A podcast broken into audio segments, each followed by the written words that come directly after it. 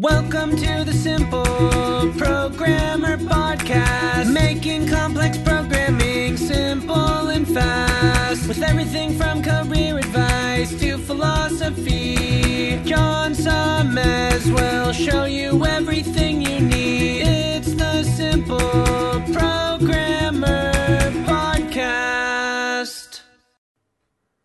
Tired of pushy recruiters sending you LinkedIn requests for jobs you have no interest in? Tired of blasting out resumes into the dark? If so, you should check out Hired.com. Hired.com flips job searching on its head by having top employers like Facebook come to you after you fill out one simple application. You also get your own job coach to help you on your next job search. If you haven't checked it out, I highly recommend you at least fill out the application. Just go to Hired.com forward slash simple programmer, and when you get hired with Hired, you'll get double the normal sign on bonus for using that link.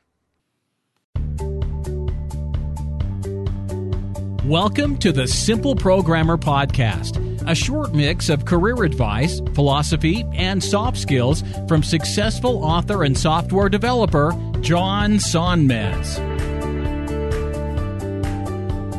And I got a question today about figuring out how long that something should take and making estimates. This is one of those topics that a lot of developers have to face. Pretty much every developer is asked the question, uh, how long is it going to take? Uh, but especially if you're a freelancer, this can be a problem for you. So this question is from Derek. And Derek says, as a freelance web and iOS dev, I am always being asked how long a feature will take to implement. I want to give my clients a precise answer, but I find it hard to estimate. Sometimes a seemingly simple feature will take 10 times longer to implement than expected. Other times, when I tell them it will take one week, for example, it only takes three days. Is this a common problem for freelancers, or do I just need to gain more experience?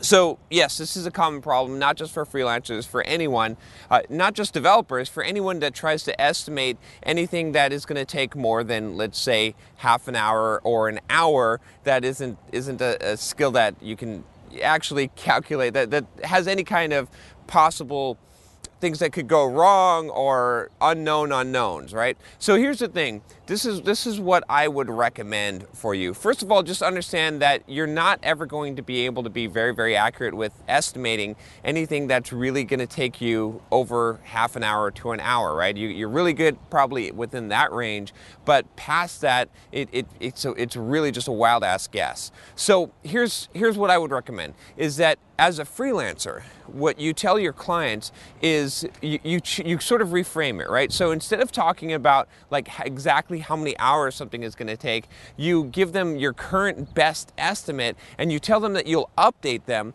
as you go along and, and tell them what it currently is at that time, right? So you, you come in and and you basically say, look, here, here's the thing, this is what it looks like from my experience, but every single development project, everything that I do is new and and here's you know here's what I have you know whatever percentage confidence which which isn't going to be very high uh, starting out but every time but as I'm working through the project I'm going to update you. And so this works really well if you're doing like an agile approach to development where you're giving them updates currently. Uh, it, it doesn't work really well when you have to bid like a three month contract. So you really want to transition to that model right? So if you're billing them hourly the, the key thing is that you're just updating them letting them know where the progress is and, and where you're at and what percentage you think is left you know where you're at uh, on the on the project, and that's that's going to be the best thing rather than giving a, an estimate up front that, that you're going to try and hold yourself to.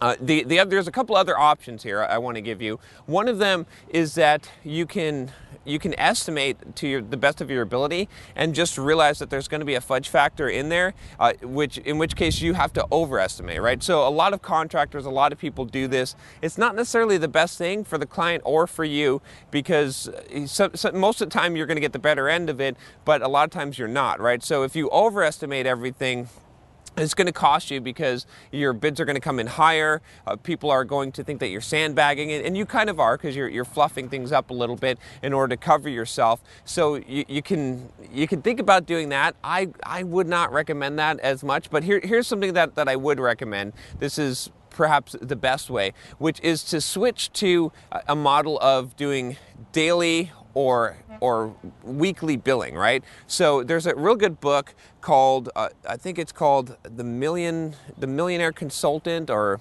million dollar consultant. I'll have to I'll have to check it out uh, or I'll have to get the exact link here. But I think it's I think it's I want to say it's Alan Weiss, or, uh, but I'm not 100 percent sure. It's been a while since since I read that book. Or million million dollar consulting. I think that might be what it's called but in that he talks about doing uh, you know in, instead of doing the hourly billing that, most developers do switching the model up right and, and trying to do something like a weekly uh, a daily billing. So in that case what you're doing with your client is they're hiring you to work on something for a day or for a week. Now that's a better way to go because you don't you know you've got to uh, it, they're going to have want to have some kind of estimate of how long that the work is going to take you, but it's going to be totally based on on your week, right? They're they're hiring you to work on something for that period of time, and so you can tell them where you're at, right? And you can have them make trade-offs and say, okay, well, look, we can probably get this done faster if you don't want this feature. If you want it done like this, this is you know how long it's going to take, and every week you're updating them and telling them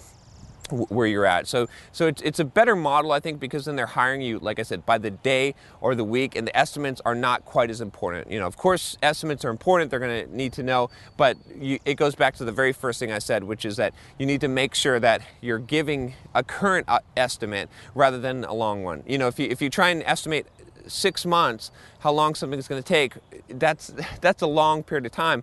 But if instead every week you're you're saying where the estimate is now you're going to be more and more accurate and they're going to be able to see the the velocity or the direction that things are going and to know you know where, where, where you're at. And they can cancel the project at any time right if it, if it doesn't look like it's going to be worth it. But that's that's how I would operate. That's how I do consulting. If I do consulting now is I, I can't I can't give you a perfect estimate. I'm, I'm upfront with that and I say look but but here's the thing. If you hire me for a week, I will work on your project for a week and I expect to make this progress. At the end of the week, I'll tell you where I'm at. If you're like, man, that's not enough progress, doesn't look like we're going to make it in time, it's going to be too much budget, then, then that's fine. I'll give you what, what I have and, and you can cancel at any time. But if you like the progress, we can keep on going.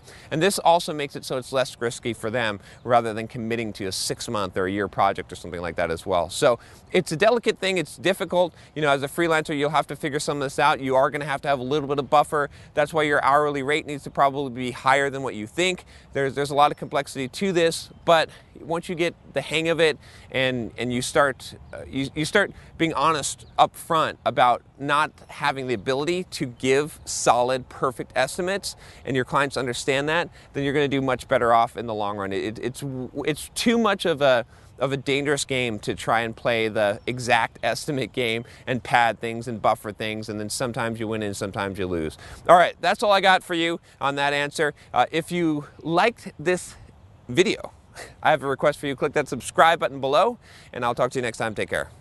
Hey, what's up? John here. Just wanted to make sure you aren't missing out. Only about half the content I put out is on this podcast. This podcast is created mostly from the audio from the YouTube videos I put out daily. When you get a chance, head on over to youtube.com forward slash simple programmer and click the subscribe button to get access to two to three new videos every day. Even if you prefer the audio format, make sure you subscribe at youtube.com forward slash simple programmer so you can check out what you might be missing.